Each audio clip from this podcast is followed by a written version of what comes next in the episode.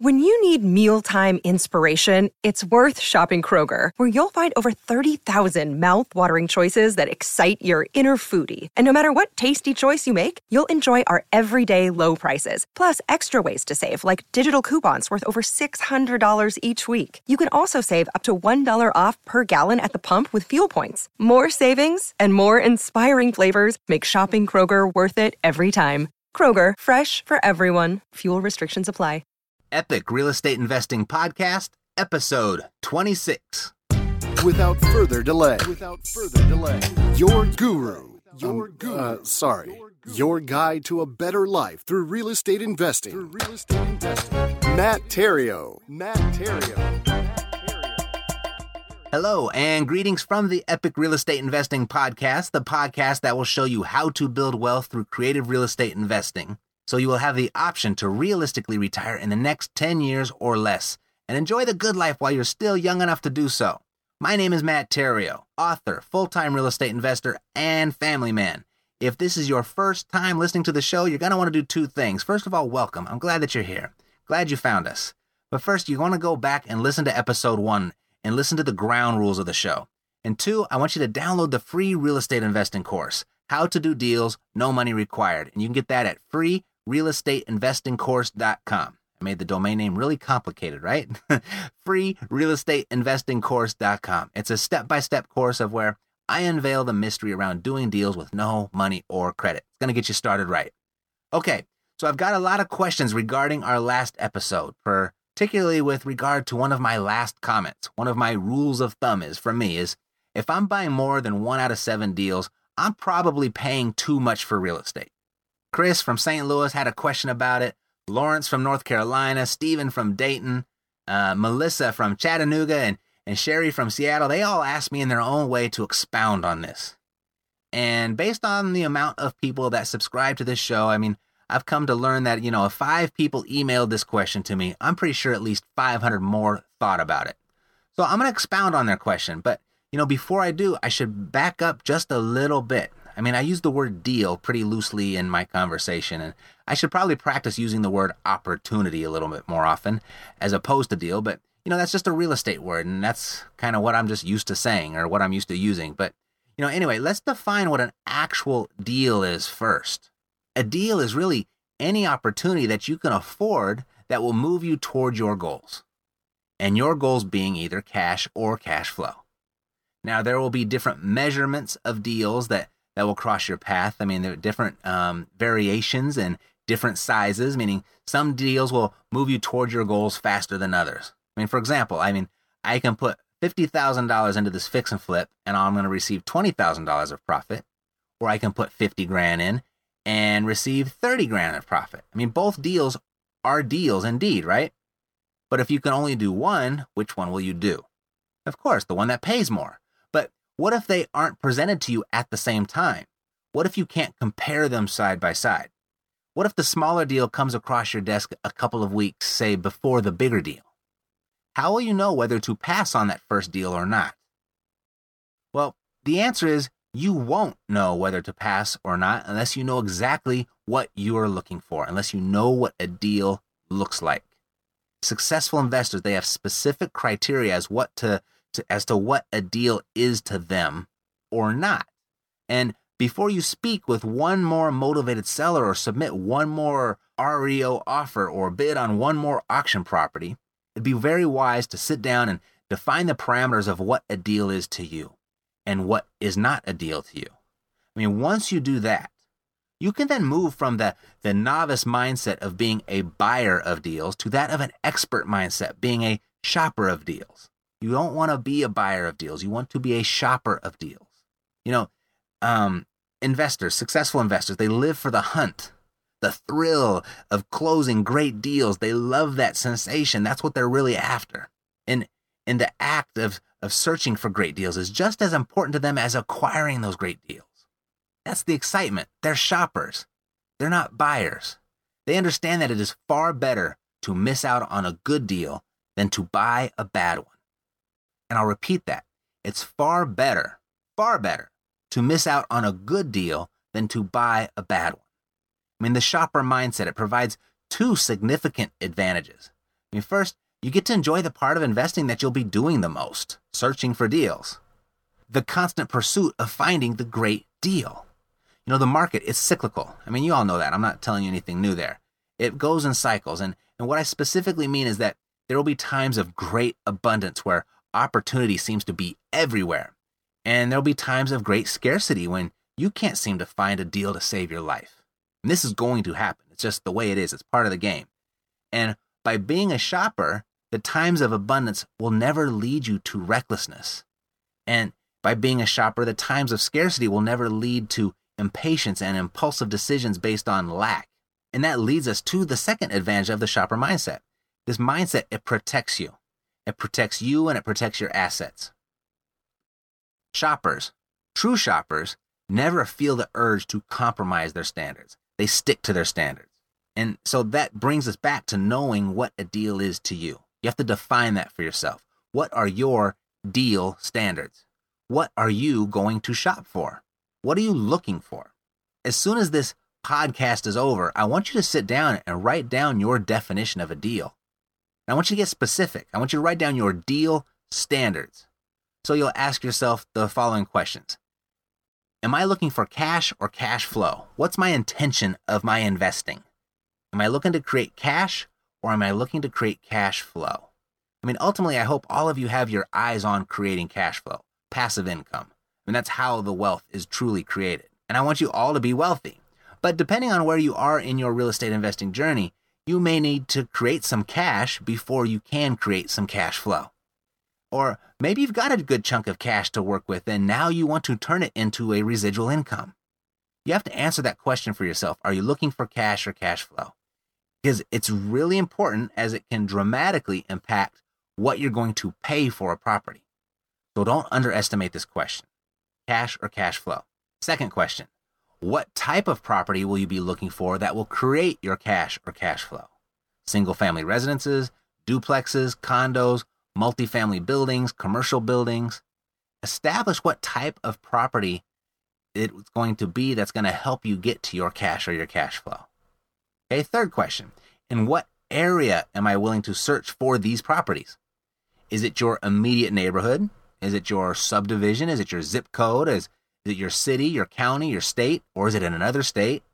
I mean, what area are you willing to look within to find the types of properties that will create your cash or cash flow?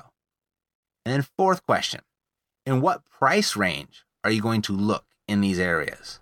I mean, is it defined as anything, say, between 50 and 100K, or anything priced below the median, or anything priced below replacement costs? or maybe you're looking at luxury homes, whatever. Establish your price point. So after you've answered those four questions cash or cash flow, the type of property, the area that you're going to cover, and the price that you're going to work within you now have your investing standards. You have your deal standards. Now you can be a shopper of deals. Now you know when a deal comes across your desk whether to take it or not. It really is black or white. And you're going to run each deal through your standards or in other words, you're going to qualify each deal, just the way you qualify the sellers. You're going to qualify the deal as well. And if the deal meets your criteria, you're halfway there. Okay? So, what's the second half? Well, if the deal meets your criteria, how will you be able to sort the deals from the real deals? Because remember from our last episode, most deals you come across will not be deals, or specifically, won't be deals for you. And the second part of that was the center of every real deal is the seller's motivation to sell. So the first half of being a shopper is qualifying the property. Does it meet your standards? Does it meet your criteria? And the second half, being a shopper, is will the seller meet your terms? And this is an additional criteria you'll have to insert into your deal standards. What are your standards with regard to an acceptable return on your investment? For example, if you're looking to create cash from a deal, what is the minimum amount of cash you're willing to accept? What are you will, what's the minimum amount you're willing to work for? I mean, maybe your terms can be expressed in a 20% return on my investment in 90 days or less. And if those were your terms, it would be a very simple calculation as to whether a deal was a deal or not, whether a deal was a deal or a real deal. You'd be able to tell that if those were your standards, your minimum standards. I mean, can I purchase this property low enough to return 20% of the money that I put into the deal? That's a yes or no question. And can will I be able to get my money out and do it in 90 days or less? So if a deal requires you to put in say $100,000, first you need to at least purchase it low enough that after all costs and expenses are taken care of, there's at least $20,000 of profit left over for you. And second, can you get that $20,000 of profit out within 90 days? Is there enough market activity in the area to do that? Are there enough people buying houses to lead you to believe you could sell the property in 90 days or less? All of a sudden, if those are your standards, sorting deals from real deals is very easy. The black or white question. It's yes or no. There's no gray.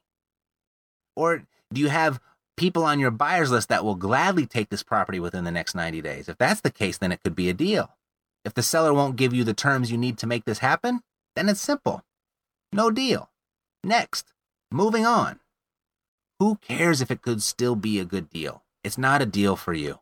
You are a shopper of deals, not a buyer of deals. Shoppers are the most successful investors. Buyers, they get jammed up all the time, all the time. I mean, it's the buyers that give the practice of real estate investing that risky stigma. They're not investors, they're gamblers. Don't be a gambler. Don't be a speculator. Don't be a guesser. Don't be a buyer. Be a shopper. Better to let a good one get away than to buy a bad one. Case in point, I don't know about your area, but I have a strong feeling this is probably the case in many markets. Just a hunch. I'm not totally sure, but I'm pretty sure. Um, I think it's a, a good hunch just because by knowing the nature of people.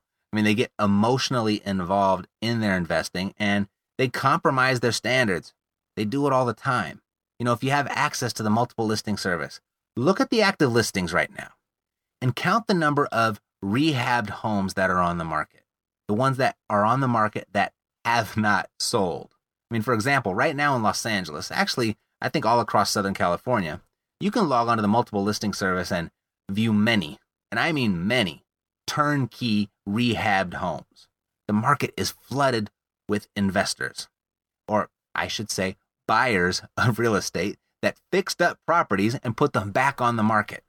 And because they were buyers, buyers who didn't buy their deal low enough, they're unable to sell their deal and get their return on their investment.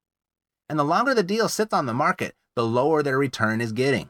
But the market activity is great in Los Angeles. People are buying and selling all day long every day of the month. People are transacting real estate. They're just not transacting the buyer's real estate. So don't get jammed up like a buyer. Get your return on investment. And you get your return by being a shopper. You make your money when you buy.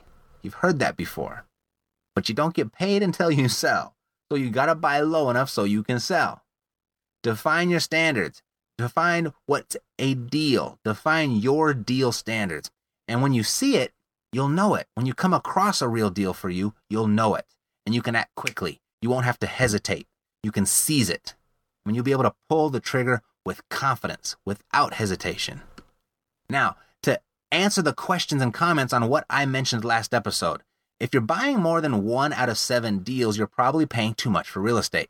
And what I mean is, for every deal that meets my standards of which I write an offer, one out of seven of those sellers will give you my terms.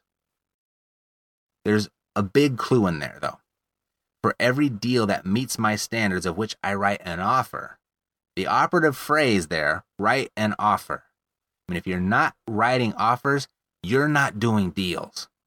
There's a direct correlation between the amount of offers you write and the amount of deals you're going to do. The more offers you write, the more deals you'll do. I mean, every day I want you to wake up with the intent of writing one offer. Do that. I mean, wake up with the intent and follow through. Write at least one offer. If you do that, you will do deals. You'll do real deals if you have your real deal criteria, you have your deal standards defined. So, one out of seven, if I'm doing more than one deal out of seven offers, I'm likely paying too much for real estate. Those are the numbers for me. They might be different for you, but those are my numbers. Your numbers, they'll become more and more clear to you as you go. But the only way you can get to any specific number for you is to define what a deal is to you first, and then write offers. Create your deal standards, and then you'll know specifically how to sort deals from real deals. Then write offers that meet your real deal standards. And if you do that, the only deals you'll do, the only deals you're going to get are the real deals.